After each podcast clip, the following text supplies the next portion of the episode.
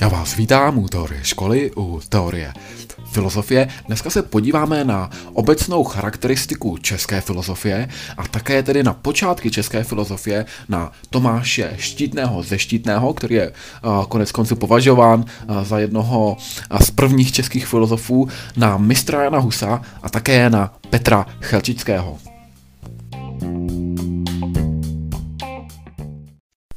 Co se týče české filozofie, tak nikdo z českých filozofů uh, nějakým uh, výrazným způsobem neproniknul do světové filozofie. Uh, až tedy uh, na pár jedinců uh, možná bychom sem mohli uh, zařadit například Jana Patočku, přesto však uh, Čechy nejsou země, která by byla uh, známa mnoha významnými celosvětovými filozofy. Uh, nicméně uh, jsou zde další postavy, které výrazně ovlivnily evropské myšlení a mezi ně patřily kromě Patočky třeba i Tomáš Garrigue Masaryk nebo Jan Amos Komenský. Uh, a Krom toho také mnoho evropských myslitelů se narodilo nebo i žilo v Čechách. Byl to například Sigmund Freud, tedy zakladatel hlubinné psychologie, Edmund Husserl, který přichází s fenomenologií, neboli tedy s tím uzávorkováním vnějšího světa a hledání toho čirého fenoménu pomocí vědy, ale třeba i Bernard Bolzano, což byl český, německy hovořící filozof, matematik, estetik a také kněz. No a pro české filozofy je charakteristická taková nechuť k pěstování té systematické spekulativní filozofie. To znamená, že um, to bližší takové nespekulativní myšlení směřuje spíše k praktickým úkolům.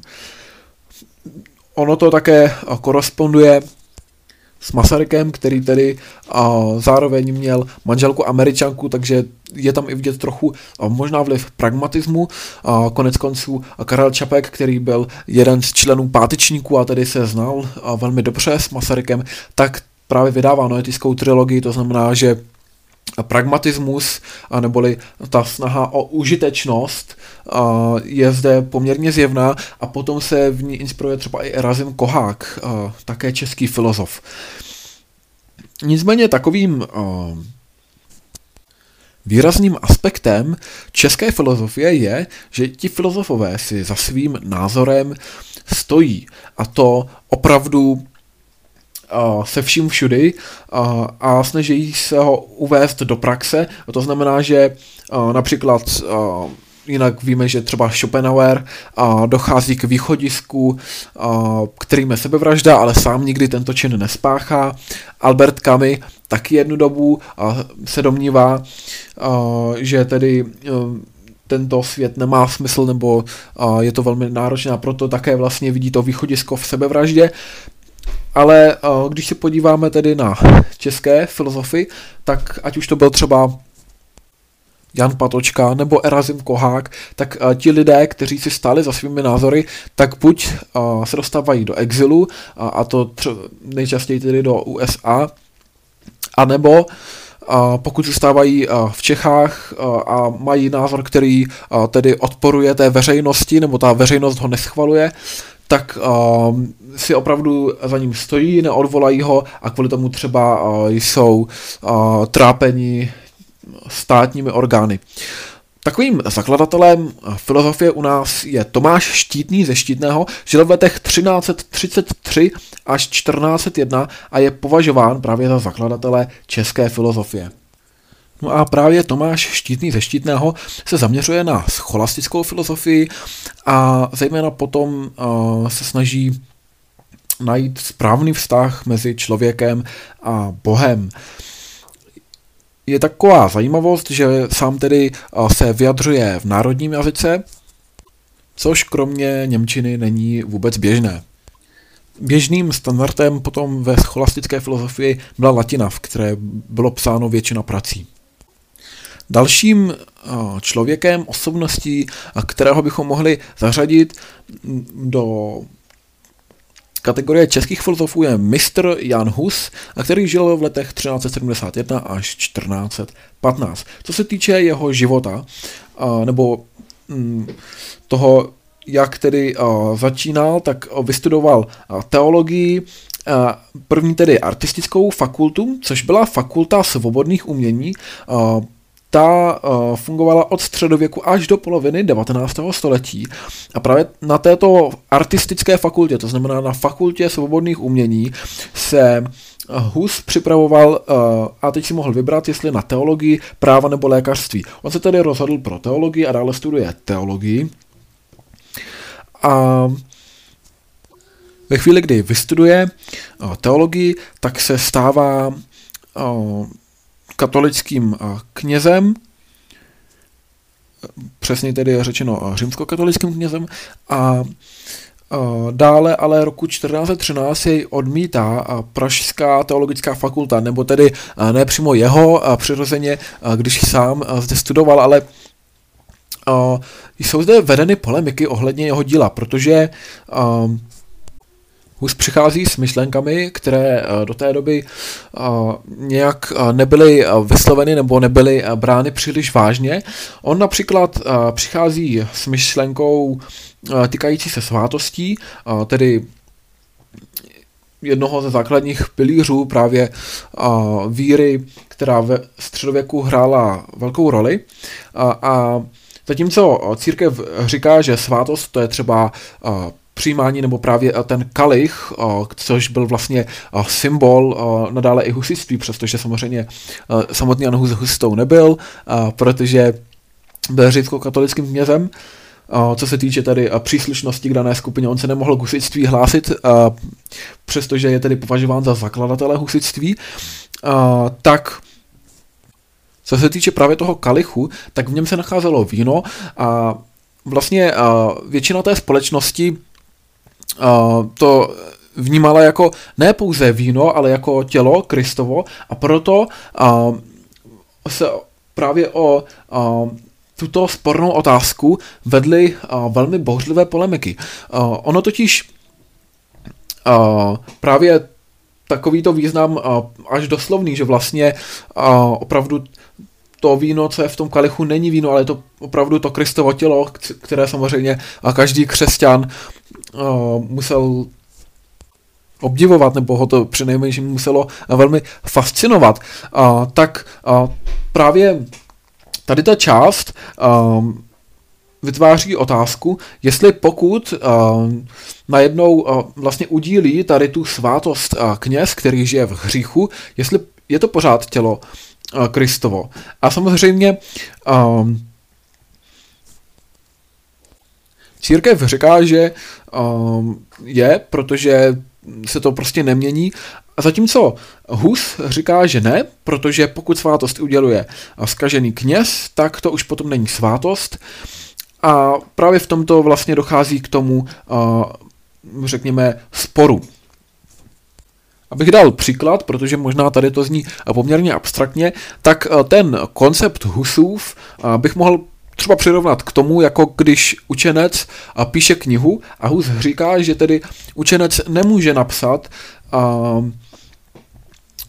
knihu, která by byla dobrá a velmi vzdělaná, pokud sám vzdělaný není. A stejně tak tedy i pokud ten kněz je zkažený, tak nemůže udílet uh, něco, co je samo o sobě takto vzácného a dobrého. Na druhou stranu ale uh, ten koncept, který, uh, který byl tedy uh, předáván uh, předtím a i vlastně potom uh, v té římskokatolické církvi, tak uh, to je koncept, kdy třeba, dejme tomu, uh, smradlavý prodavač prodává voňavky. A i ve chvíli, uh, kdy ten uh, prodavač sám o sobě smrdí, tak to, že pořád prodává voňavky, znamená, že i když vlastně se to odporuje, uh, tak uh, ta voňavka pořád zůstává voňavkou a může vonět. Tedy stejně tak i ten kněz, přestože vlastně odporuje tomu učení, které hlásá, a odporuje těm dobrům, tak přesto je může vlastně takto udílet. Co se týče díla, tak on napsal několik, například o církvi, neboli De Ecclesia latinsky, knížky o svatokupectví a potom také výklad věry desatera a páteře. Výklad věry desatera a páteře napsal roku čtrnáct dvanáct, následující, um, v následujícím roce napsal následující dvě díla, tedy v roku čtrnáct třináct píše jak knížky o svatokupectví, tak i De Ecclesia. Co se týče té knihy Výklad věry desatera a páteře, tak uh, zde vlastně vykládá tři hlavní uh, modlitby vyznání víry, od, proto uh, výklad věry, uh, potom desatera, kde zase vykládá to desatero boží, neboli desatero desíti přikázání.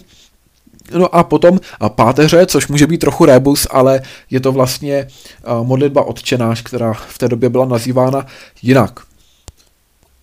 V tomto díle zároveň ale nastoluje i úvahy o otázkách toho mravního života a zároveň kritizuje i společnost.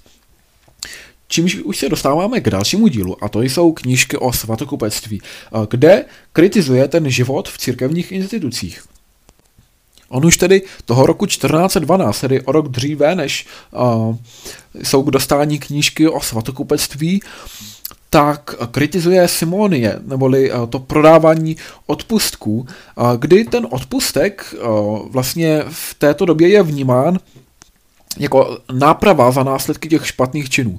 A tedy ve chvíli, kdy někdo udělal něco špatného, a ně, něco, čeho litoval, dejme tomu, že třeba byste byli uh, v té době nějaký uh, nízký šlechtic, zeman, a, a zabili byste třeba svého podaného v hněvu, a tak najednou jste to, to chcete odčinit. A ty odpustky fungovaly tedy tak, že jste na to, aby uh, jste... opravdu poukázali, že toho litujete, nebo jste si to i nějak vnitřně třeba srovnali, a tak jste třeba mohli jako odpustek využít modlitbu, nebo pomoc těm pozůstalým, kteří po něm a po tom mrtvém člověku zbyli, nebo právě třeba jste mohli i financovat různé projekty, jako byly třeba nemocnice, špitály pro nemocné, a prostě dělat takovou to činnost, popřípadě jste mohli třeba přispět na stavbu kostela. A nicméně v této době dochází k polemice ohledně právě toho financování a využívání peněz a, jako prostředku a právě toho vyjádření a, smutku nad tím, co jste vlastně vykonali a že to chcete odčinit. A určitě proto byl důvod, protože se nacházíme v období, kdy vlastně dochází k zneužití těchto odpustků Janem dvacátým třetím, který chce vlastně být podpořen na financování války, což je všechno, všechno také vlastně propíráno na kostnickém koncilu, kdy je i Jan dvacátý třetí vyzván k abdikaci. Ten tedy slíbil, ale nakonec nesplnil svůj slib a dále utíká, je to takový zamotaný případ. Nicméně postupně se tedy mění ten pohled na odpustky a potom třeba i při katolické reformaci obecně financování je dost upozadněno a my bychom vlastně už mohli narazit pouze na modlitbu nebo pomoc pozůstalých a tak dále, ale to financování a obecně peníze už v těchto odpustkách nemohou hrát roli. A dále tedy píše spis o církvi, neboli De Ecclesia ve stejném roce roku čtrnáct třináct. Zde opět upozorňuje, že hlavou církve opravdu není papež, ale Kristus, což píše tedy již svatý Pavel, takže to není nic zcela převratného, ale spíše to opět připomíná právě v tom spojení s těmi událostmi, co se dějí i s Janem dvacátým třetím, to, že papež není všemohoucí a z toho lidského hlediska, nikoli však z hlediska úřadu, ale z lidského hlediska může být i v lecčems nedostatečný či nedostačující. Dalším uh, zajímavým tvrzením Jana Husa, které se objevuje právě v tom spisu o církvi, je, že křesťan není povinen poslouchat papeže, pokud jsou papežová slova v rozporu s Biblí. Tak samozřejmě zde narážíme na hermeneutiku kontinuity, to znamená, že veškeré ty dokumenty, které jsou závazné, zejména tedy potom dogmata v té církvi, to znamená dokumenty, které definují právě tu římskokatolickou církev, a ten, kdo je, tedy už nesouhlasí s těmi dokumenty, tak pravděpodobně asi není úplně římskokatolík v tom smyslu, že by opravdu praktikoval to katolictví ve své plné šíři, tak právě tyto všechny dokumenty by měly vycházet a žádný z nich by neměl vzájemně kontradikovat tomu předešlému a ani by tedy samozřejmě neměl kontradikovat Bibli, která je v tom centru. V tomto smyslu by pak vlastně tato situace byla čistě hypotetická, protože ten dokument nemůže být schválen ve chvíli, kdy odporuje nějakému z předešlých. A co se týče tedy osobních názorů papeže, tak tam potom, pokud nejsou ve shodě s božím slovem, tak tam samozřejmě to už je na každém osobním uvážení. Co se týče přímo těch dogmat, tak ty jsou uh, tvořeny dvěma způsoby, buď na koncilech, anebo, uh, což není zas tak časté, je vytvá, vytvoří papež a k tomu ostatní biskupové. Uh, pokud jsou tvořeny na koncilech, to byl třeba právě i ten uh, tridentský koncil uh, i mnohé další, a tam to fungovalo tak, že se shromáždí biskupové z celého světa, to znamená uh, ti, kteří mají povědomí poměrně hluboké uh, o celé šíři svého náboženství, a potom se domluví na něčem, například to bylo vyznání víry, kdy se tedy domluvili, jak sepsat poměrně stručně ty základní body, které by vlastně definovaly to křesťanství, nebo tady přímo tedy římskokatolickou církev. A nebo se může sejít tedy papež, ale k tomu vlastně také ostatní biskupové musí být přítomni, a tohoto způsobu v historii se využilo pouze dvakrát, a to v letech osmnáct padesát čtyři až devatenáct padesát, takže tady můžeme vidět, že tady ten způsob vlastně ani za Husova života a dlouho po něm nebyl, a tím se vlastně Uza, nebo uzavřeli uh, dogmata, jako bylo například uh, roku osmnáct padesát čtyři dogma o neposkvrněném početí, nebo roku devatenáct padesát potom uh, dogma o nanebevzetí Panny Marie. V čem nicméně přichází uh, v tomto spisu opravdu mistr Jan Hus uh, s něčím novým, to je, že příslušníkem církve je pouze ten, uh, kdo nespáchal těžký hřích, uh, což uh, v protikladu uh, k církvi znamená, že ve chvíli, když uh, někdo spáchá těžký hřích, tak automaticky uh, je mimo církev, nebo je tedy vyloučen z toho společenství. Naopak uh, tedy vlastně v té uh, běžně vnímá, vnímané scholastické představě uh, představuje uh, těžký hřích sice uh, problém, a člověk uh, tedy uh, samozřejmě nemůže dosahovat té plnosti, svátosti a tak dále, ale i nadále je přijímán.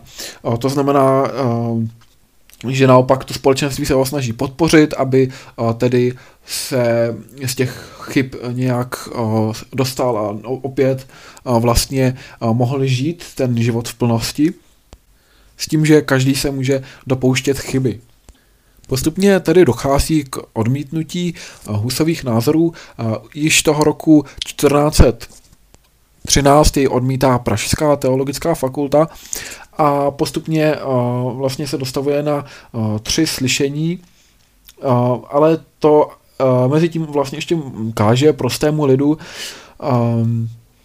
a sídlí na některých jiných místech v Čechách, například na Kozím Hrádku, ale potom se opravdu dostavuje vlastně na ty tři slyšení už v té Kostnici, kdy byl požádán, aby odvolal ty názory, se kterými ostatní tedy nesouhlasí. S tím, že byly přezkoumány Husovy knihy, které měl zrovna koncil k dispozici. Protože samozřejmě uh, Hus říká, že uh, tam jsou uh, tvrzení, která nejsou podložená, nebo on je neříkal, a minimálně si je te, tedy ne, nevybavuje a spíše se domnívá, že to jsou uh, lživá nebo křivá svědectví. A opravdu uh, ty knihy jsou prozkoumány, minimálně ty, které jsou uh, právě k dispozici v té době uh, tomu koncilu, a dochází k zúžení článků, uh, které tedy uh, žádají odvole, odvolání. Nicméně i nadále vlastně Hus um, odmítá to, to, tu základní formulaci, uh, kdy ty tři, při těch třech slyšeních uh, jsou přítomné různé postavy. U některého z těch uh, slyšení byl přítomný například tedy i uh, český král v té době Zikmund, který uh, poté nebyl opravdu uh, příliš populární. V českých zemích dokonce později získal přezdívku Liška Ryšavá. Nicméně sám dosáhl slibu, že Hus získal možnost nějakého vystoupení a vyjádření těch názorů, zejména tedy ale toho veřejného slyšení.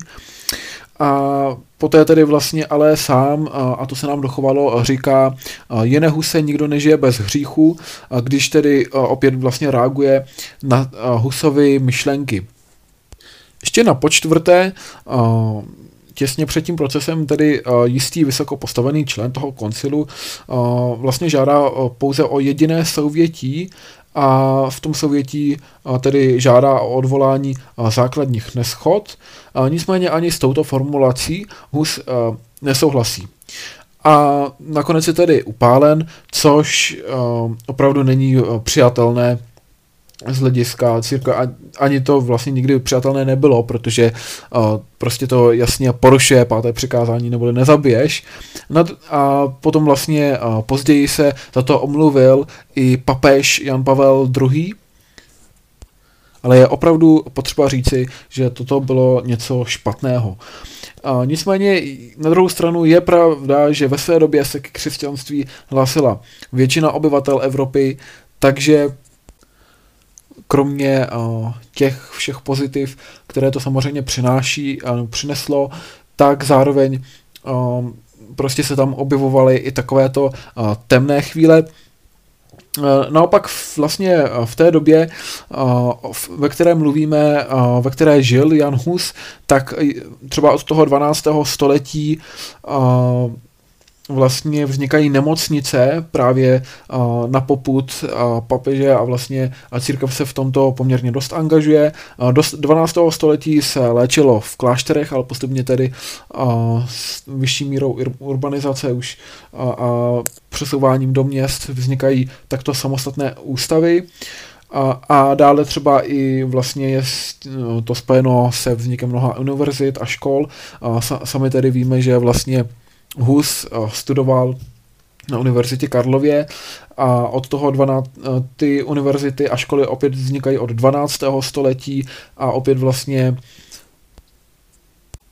a také uh, už od jedenáctého století uh, tady můžeme narážet na problém opravdu velmi uh, chudých obyvatel, uh, kteří jsou v de facto omezení pouze na žebrání a s tím, že vláda se je snaží odstranit z měst, tak aby nehyzdili to okolí, nebo tak minimálně vnímají jejich přítomnost, s tím, že naopak církev se aktivně angažuje v pomoci a nabízí právě těmto lidem v nouzi poradenství, almužny, přístřešek a jídlo. V čem se tady mohou podobat i těm nemocnicím, protože to nebyly nemocnice, které byly určeny pouze bohatým lidem, a, a, ale vlastně poprvé v historii Evropy bylo základní zdravotnické zázemí určeno pro všechny a vlastně teprve v této době průměrný Evropan téměř celé Evropy měl možnost dostat se do nemocnice tak, aby konečně tedy byl uzdraven a nemusel tak trpět. Dalším filozofem, nebo řadí se do české filozofie, byl to obecně myslitel, Petr Chelčický, který žil v letech třináct set devadesát až čtrnáct set šedesát. Takže je vidět, že je tady poměrně blízká časová vzdálenost. Samotný Petr Chelčický měl za učitele Jakoubka ze Stříbra, který byl spolužákem mistra Jana Husa. Za života Petra Chelčického vrcholil chiliasmus, což bylo takové obecné očekávání v té společnosti, že by mohl již přijít spasitel. Nic takového se přirozeně nestalo, ale co se týče samotného Chelčického, tam odhadujeme, že on by mohl být nižší šlechtic. Sám se sice hlasí k venkovským podaným, opovrhuje bohatstvím, velmi si váží manuální práce. Na druhou stranu umí latinsky nebo základy latiny a je poměrně vzdělaný na svou dobu. Jeho myšlení vyniká pacifismem. To znamená, že řešení, kterých chce dosáhnout, se snaží dosáhnout nenásilným způsobem. A přímo tak ovlivnil třeba i Tolstého, nepřímo, po, nepřímo potom třeba Tomáše Garrigua Masaryka nebo i Gandhiho. Jinak sám souzní s principem ora et labora, což znamená tedy modli se a pracuj, s tím, že labora, jako tedy ta práce, je Chelčickým vnímána jako manuální práce. Opravdu si cení té dřiny fyzické a fyzické námahy. Co se týče jeho díla, tak opravdu on napsal oboje duchovním, kdy právě můžeme vidět ten spor s Jakoubkem ze Stříbra, který byl původně jeho učitelem. Tady totiž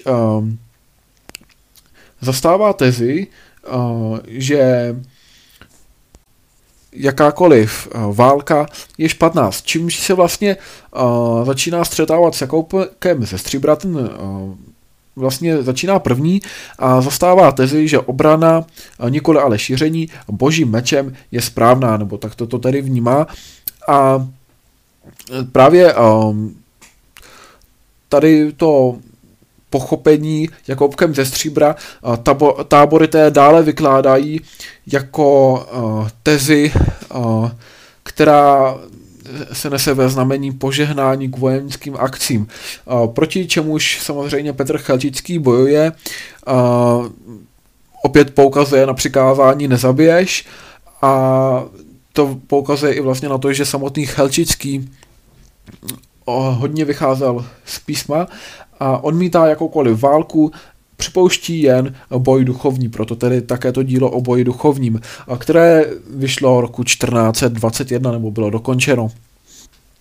A další dílo je dílo Sieť víry, to je z roku čtrnáct set čtyřicet přibližně, možná čtrnáct set čtyřicet tři, někdy mezi tě, těmito roky, kde hlavním východiskem je takový Petrův zázračný rybolov, opět se odvolává na písmo, kdy tedy Petr, jeden z apoštolů, zázračně ulovil mnoho ryb. A vlastně v tomto podobenství nebo v té alegorii, kterou podává Petr Chelčický, představuje síť ty křesťany nebo vlastně obyvatelé, běžné obyvatelé českých zemí.